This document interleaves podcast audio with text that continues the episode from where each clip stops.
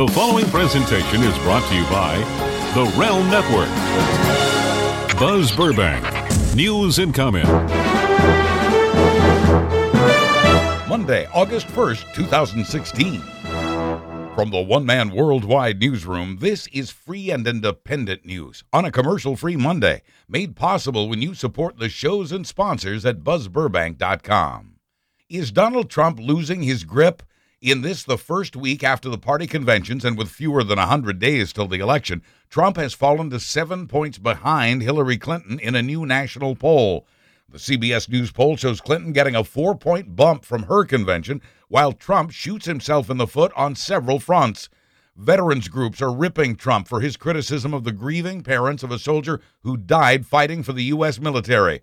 Trump ripped into Khizr and Ghazala Khan after she stood silently while her husband wowed the Democratic convention with a moving speech. Trump's response once again left other Republican leaders with their mouths agape, disbelief that Trump would attack a Gold Star family. Trump's also been complaining about his upcoming debate schedule with Hillary Clinton, accusing the debate committee of pitting two debates against NFL games.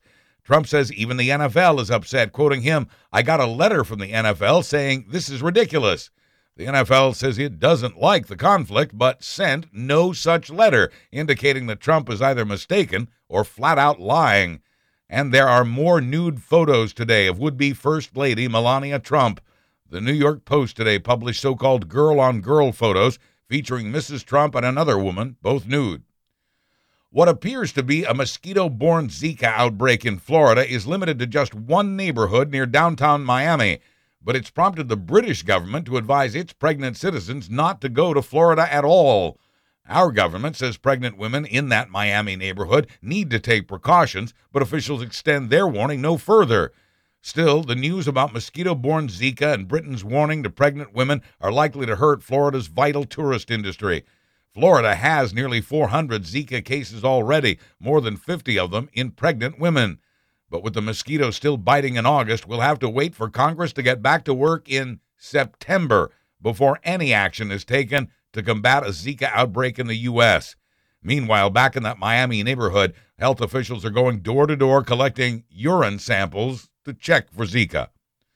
Another mass shooting broke out in Texas at a little after 2 a.m. Sunday. It was close to 3 a.m. when Austin police tweeted, Active shooter incident downtown, multiple victims, stay away from downtown. Witnesses say someone started firing into the crowd on E Street in the club district. People scattered in panic. A shot was heard moments later in a nearby parking garage. When it was over, five people had been wounded, including a woman who died. The parking garage shooting now appears to have been a separate and unrelated incident, and in that one, no one was wounded.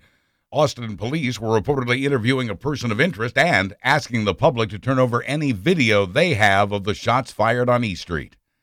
The feds are still investigating Saturday morning's hot air balloon tragedy in Texas. 16 people died when their balloon drifted into power lines and burst into flames. Large balloons with large payloads, such as this one, cannot ascend or descend as quickly as smaller balloons, making power lines harder to avoid, especially since pilots try to land close to roads, which is also where power lines are found. This crash and others like it may lead the government to get more involved in the regulation of hot air balloons, something it passed on the opportunity to do two years ago. The pilot of the balloon has a DUI on his record, and complaints against him are on file at the Better Business Bureau. As if Baltimore's not had enough problems lately, this. Flash flooding on Saturday killed one woman, washed away cars and roads, and left thousands without power. The city declared an emergency. The National Weather Service urged people to move to higher ground, calling it a dangerous and life threatening situation. Emergency workers spent the day rescuing the stranded. Much of the downtown in neighboring Ellicott City was destroyed. Nearly all the historical buildings, some streets and sidewalks, utility poles, and nearly 200 cars. The suburb of Columbia, Maryland, was also flooded, as were other areas around the Little Patuxent River. Besides the human cost, the death of Freddie Gray and all that followed cost Baltimore taxpayers a lot of money. The city spent 7 million on the protest and riots that followed Gray's death in police custody, much of that for overtime, a third of it for riot gear. It spent another half million on the attempted prosecution of six police officers, more overtime for officers providing courthouse security. And that, of course, doesn't include the money spent by the state's attorney's office on prosecutor salaries and expert witnesses. In the end, none of the six officers would be successfully prosecuted. Three cops were acquitted. The charges were dropped against the other three. And on top of that seven and a half million spent by police, the city paid the Gray family another six and a half million to avoid a lawsuit. In Toledo, Ohio, two men who say they did it in the name of the white race are facing federal hate crime charges for beating a black man they'd passed on the street. 46 year old Adrian Williams was loading stuff into his truck back in May when 33 year old Charles Butler Jr. and 25 year old Robert Pascals drove by and saw him. They circled back, got out of their truck, and started beating Williams while shouting racial slurs. Williams' right eye was damaged and its socket fractured. Police caught up with the racists after one of them bragged about the assault on Facebook. The trial begins today. A half dozen state workers in Michigan are now facing criminal charges over the lead poisoning of the drinking water in Flint. The workers include three from Michigan's Department of Health and Human Services and three from the Department of Environmental Quality. They're all accused of willful neglect of duty and for hiding or ignoring blood test results that reflected the high level of lead in Flint's tap water. These six officials allegedly knew about the lead contamination as early as July of last year. Russian hackers have apparently been busy tapping into a wide range of Democratic Party computers. First, there was the breach at the Democratic National Headquarters going into the party's convention. Then, as Hillary Clinton was accepting her nomination nearly a week later, the Democratic committee that raises money for congressional candidates announced that it too had been violated. The next day, Friday, brought word of a third attack, this time on the computers of the Clinton campaign itself. The FBI is investigating all the breaches, each of them apparently bearing the IP addresses of the same two Russian hacker groups blamed for invading computers at the White House and the Joint Chiefs of Staff. Clinton's people believe the Russians are trying to tilt our election in favor of Trump, who's repeatedly praised Vladimir Putin for his leadership. Anonymous sources tell the Washington Post the hacking is, quote, part of a much, much broader campaign that is yet to be fully publicly revealed. Voter ID laws have been struck down before, but never so hard as North Carolina's. A circuit appeals court has ruled that North Carolina's ID law didn't just discriminate against black voters, it did so on purpose. With almost surgical precision, to use the words in the court ruling that wipes North Carolina's ID law off the books. The court ruling was unanimous. As in other states, the Republicans who made North Carolina's new voter laws said they did so to prevent voter fraud, and they're sticking to that claim. But the court used legal language to call the Republicans' argument BS, ruling they were imposing, quote, cures for problems that did not exist. Voter fraud is so incredibly rare, it statistically doesn't exist. And yet, it's the argument used by Republican controlled governments in red states across the country.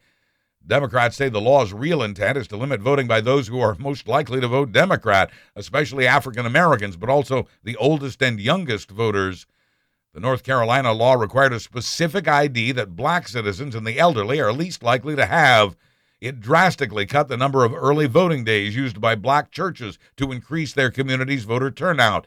And the law killed same day registration and absentee voting, also used predominantly by African Americans. Worst of all, the circuit court in its ruling found that North Carolina lawmakers had data proving all of this before they approved that so called voter ID law. But in the end, the plot didn't work. A court threw out the law before it could affect North Carolina's presidential vote this November. And the ruling makes theoretically easy targets of other Republican led states that have also passed laws in the name of preventing the voter fraud that doesn't exist. It was March of this year when President Obama nominated Merrick Garland to fill the vacancy on the U.S. Supreme Court. Now that it's August, this is the longest ignored nomination in American history. It was nearly five months ago that the Republicans who control the Senate said they would not approve Garland, that they would not even hold hearings on the nomination, and that they would not even meet with the man. Republicans said they wanted to wait until after the presidential election, perhaps in case their candidate got elected. They said the Senate shouldn't make such decisions so close to an election, but it has before. On camera, Vice President Joe Biden made yet another pitch for a stubborn Senate to reconsider. Over the weekend, Biden appeared alongside a retired federal judge, a judge nominated by a Republican president and confirmed by a Democratic Senate within four weeks of a presidential election. Biden told the lawmakers they don't have to approve Merrick Garland, just have the decency to listen. Quoting the Veep, nobody's suggesting senators have to vote yes. Voting no is always an option. But Biden continued simply to turn your backs is not an option the Constitution leaves open. Now, in its fourth year with over 3 million downloads, this is Buzz Burbank News and Comment on the Realm Network. Somebody in New Hampshire won a $487 million Powerball drawing Saturday night, the eighth biggest lottery prize of any kind in U.S. history. The odds of winning the big prize were 1 in 292 million. Its cash payouts about 330 million before state and federal income taxes. But 10 people matched 5 of the 6 numbers, winning a million bucks apiece. One of those won a second million for using an option called Power Play. The legally sanctioned game of chance is played in 44 states, D.C., Puerto Rico, and the U.S. Virgin Islands. For what it's worth, our work at a desk, couch potato lifestyles are costing us nearly $68 billion a year. In a worldwide report on the medical cost of inactivity, Australian researchers included nearly 14 billion in lost productivity, along with 54 billion in extra healthcare costs. And nearly half the world's extra expenses, 40%, are racked up here in the US. A sedentary life leads to heart disease, stroke, diabetes, cancer, and because of all those things, premature death. Type 2 diabetes costs the world about 38 billion a year, and while it's the most prominent of the health conditions caused by a nearly motionless life, it's really just one of nearly two dozen deadly conditions we develop sitting down. The good news, according to Tesla, is that its autopilot may not be to blame for that deadly crash in Florida. The company says it may have been the brakes.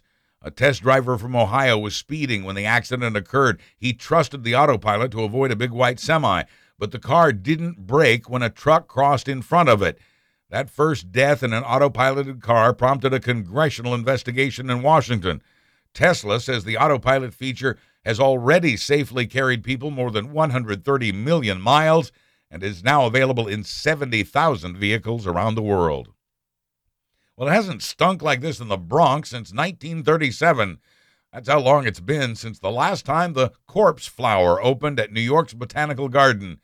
The Amorphophallus titanum is one of the biggest flowers in the world, and you can never know when it'll bloom. This one waited 79 years to bloom again.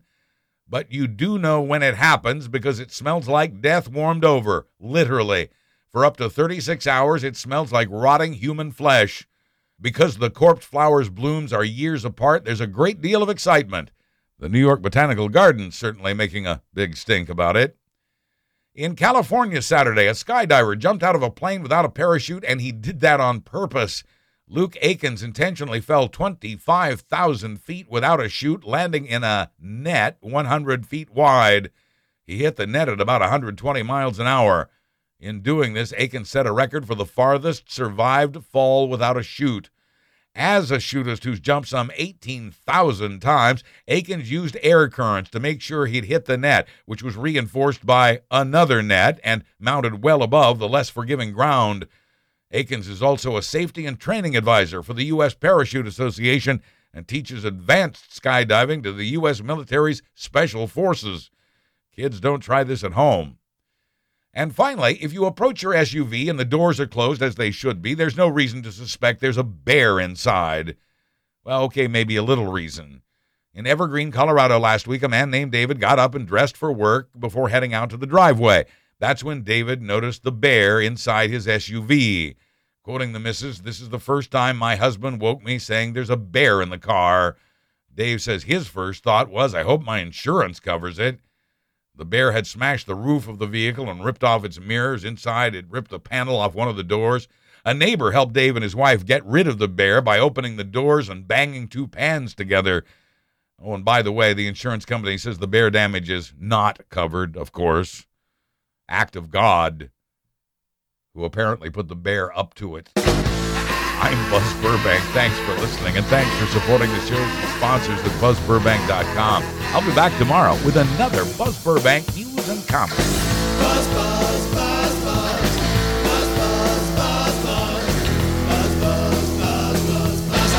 The preceding presentation was brought to you by The Realm Network.